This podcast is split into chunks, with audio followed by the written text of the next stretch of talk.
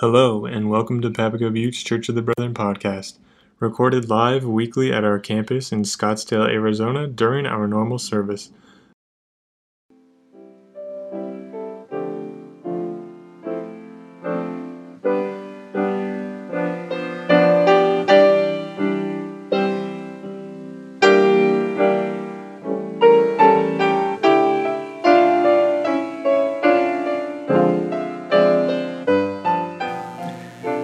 Good morning.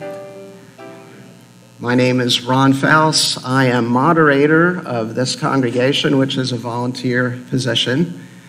Before this, my church connections were I was a pastor of a Church of the Brethren in Charlottesville, Virginia, and then one in Glendale, Arizona, which moved to Peoria, Arizona while I was there. And then I was pastor at two Mennonite congregations, one as an associate pastor, and the second as an interim pastor.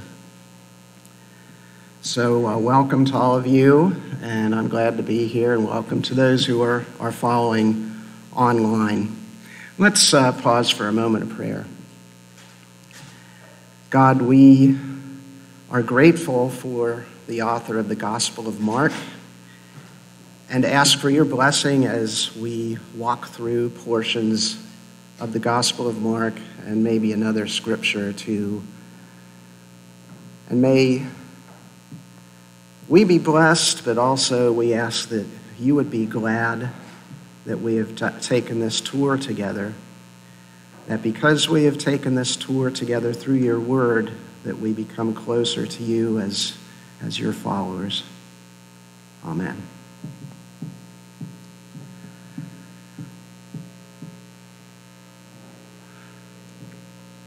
A friend of mine, retired pastor, was recalling preparing for an Easter sermon years ago. This is called an early wisdom. She had, as I recall, just turned 9. The occasion, my preparation for the Easter Sunday sermon. As she passed by my desk, I looked up. Katie, who were the first to come to the tomb and discovered it was empty? The women, she said. Yes, but why the women? She paused, then gave her answer. Because women take care of things. Now that is true. What's also true, it's a little unusual that the authors of these scriptures would recount women as being the first witnesses.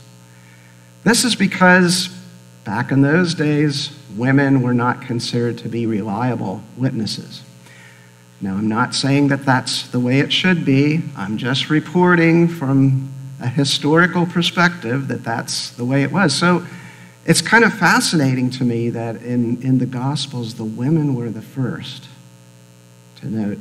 And this gospel, the way it ends on verse 8, the whole enterprise of the word about Jesus spreading is put at risk. Verse 8 ends that the women were terrified and told no one. And that is the way the Gospel of Mark ends. Now, there are verses at the end, 9 through 20, that I think were added later on by people who saw Luke and Matthew and John and thought, you know, this verse 8 ending of Mark doesn't fit very well with the other ones. I think we better extend this a little bit. And in most of your Bibles, it should... Oh, am I not pressing it correctly? There we go. Some of the earliest manuscripts do not include 16, 9 through 20. That should say that in all of your Bibles if you look at that. And so the earliest manuscripts have it stop at verse 8. So the whole enterprise is at risk. Now, the author of the Gospel of Mark seems to have this urgency about him. Gospel of Mark was written, we think, around 70 AD. That's close to the time when the first significant persecutions of Christians were happening in Rome. Perhaps Mark had a feeling that he needed to get things on paper in a hurry because he didn't know how much time he had. We're not quite sure. But Mark, more than the other gospel authors, is fond of the Greek word euthus, which is usually translated immediately. He uses this word 41 times in the gospel. This happened, and then immediately this happened, and then Jesus immediately went here, and wow, there's this urgency and a driving force moving forth the narrative and the feeling that God's activity is just happening all over the place.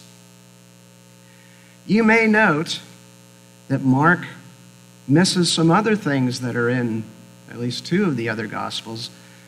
I can guarantee you, for example, that you have never attended a Christmas pageant based on the Gospel of Mark.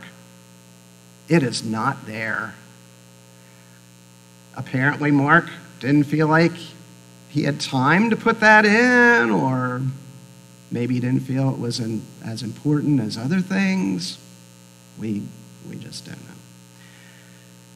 There's no Christmas pageants that come out of Mark. So we come back to the tomb, and rather than the resurrection being a triumph thing that you think would be declared widely, it's more like a rumor. Well, there was this bright angel-like figure that told the women that they should go tell Peter, but they were terrified and said nothing. Wow. Silence. And maybe some of us have the same feeling about being after Easter, that wow, we just celebrated God's raising Jesus up. Well, now what? What do we do with that wonderful news? Is it something we declare widely, or is it something we stay silent about? Is it something that guides our life, that we look for God's resurrection within each one of us? Or as a poet I like says, let Christ Easter in us. Is that what we look for, or do we think of Easter as, oh, it's just one more thing after another? In our tradition, in the Church of the Brethren, let me just go back to Mark. There's a scholar who's looked at the Gospel of Mark as a dramatic piece. And his feeling is, when it ends at verse 8, with silence, the drama of it throws you back to the beginning, to consider it all over again, to look at the account of Jesus, to consider his teachings and how they might influence your life. And then the high point, the drama narrative of the gospel, there are two high points, and it didn't have anything to do with the cross and the resurrection. I think the first high point, who do you say that I am? Everything before that is to bring you to a decision about, who do you say Jesus is? Is he a teacher? Is he a prophet? Is he the promised Messiah? Is he the Son of God? And then shortly after that, there is something that, an account that has a lot of importance for the tradition of the Church of the Brethren, which is the Transfiguration. Shortly after Peter makes this confession about Jesus, some disciples are called up onto a hillside, and Jesus is surrounded by these two historical figures from the Old Testament. One is Elijah, representing the prophets, and one is Moses, representing the law. and all of them are brilliant, and the disciples who were invited up there, their eyes are burning. They can't even look. There's these three brilliant figures, and then Elijah leaves, and Moses leaves, and there's just Jesus. And then in that moment, Jesus becomes the embodiment of the prophets and the law. And as the disciples are regaining their sight from being blinded by the brilliance of those three people, there's a voice from the heavens that comes down. "This is my Son, the Beloved. Listen to him." And what our tradition has taken that to mean is that, well, we should listen to Jesus. When we are puzzling over what to do about something, we should study the Sermon on the Mount, or we should puzzle through the parables, or if we don't know how to interpret something in the Old Testament, well, how would Jesus interpret this? Looking through the lens of what we know about Jesus, how would this be interpreted? When we're confused about something that the Apostle Paul writes about in Romans or 1 Corinthians, well, what would this mean through the eyes of Jesus? "This is my beloved Son. Listen to him." This was a very important text for our forebears in the Church of the Brethren.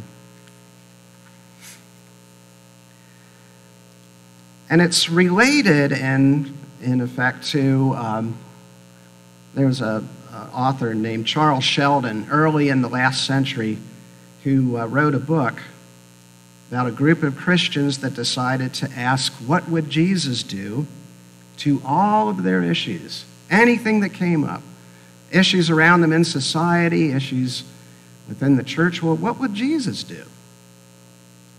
And it's an interesting book. This kind of became a fad in the 90s. If you remember, people would wear things at WWJD. I may have told you this before, but I was in a workshop with a rabbi, and he had a hat that said WWMD. And I said, "Is that what would Moses do?" He said, "No, it's what would a mensch do?"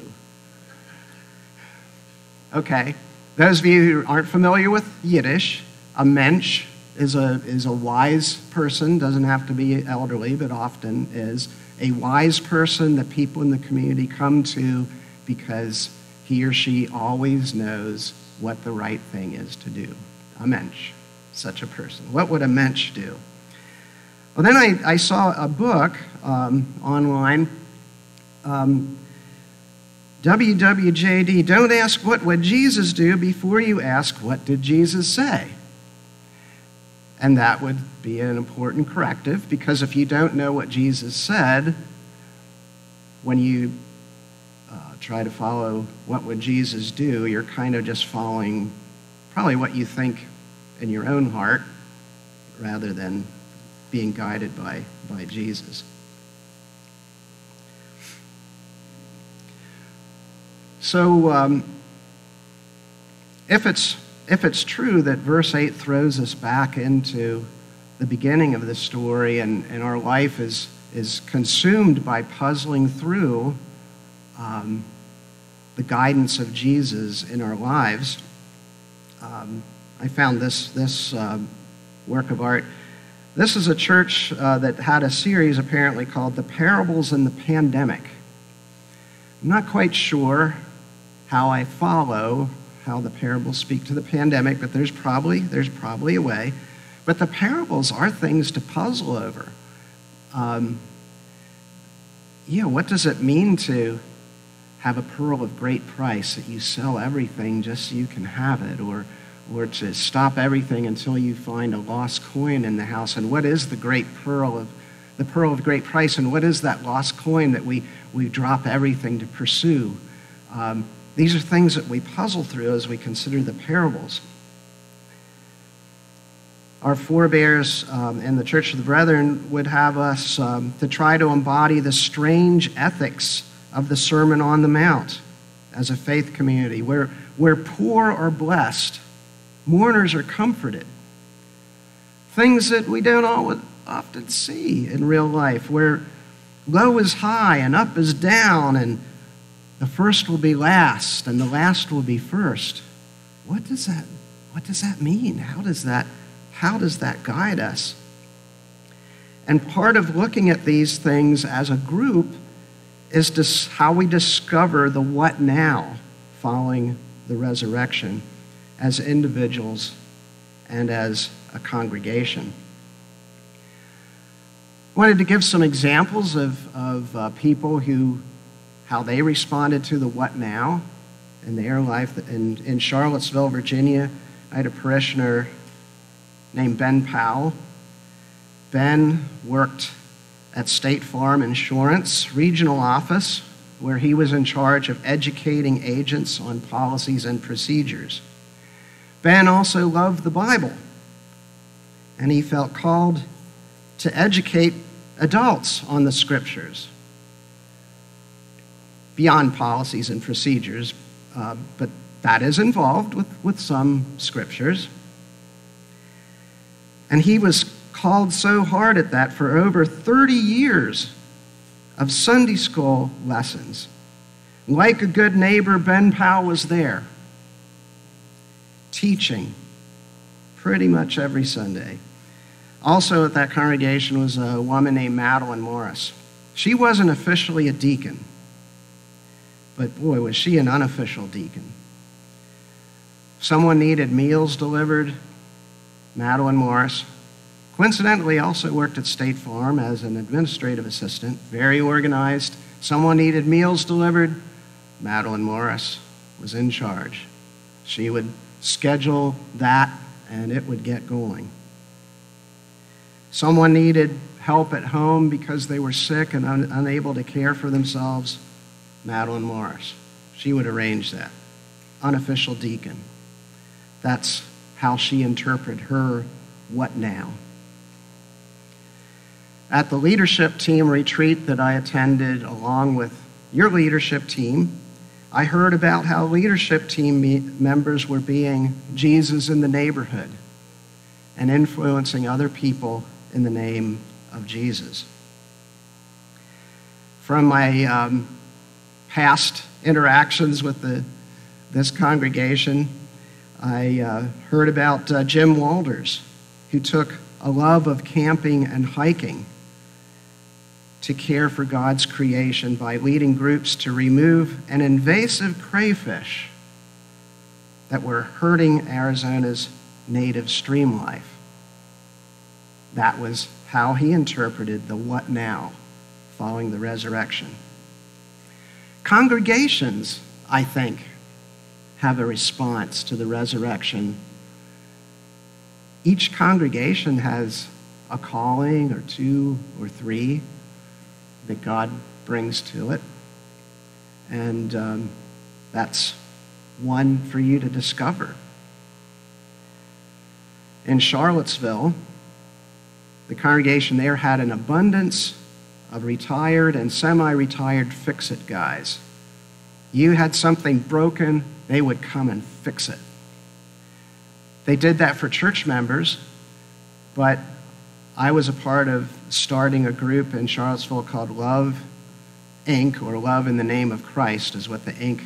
stood for. And they kept a list of people who would do certain items in churches.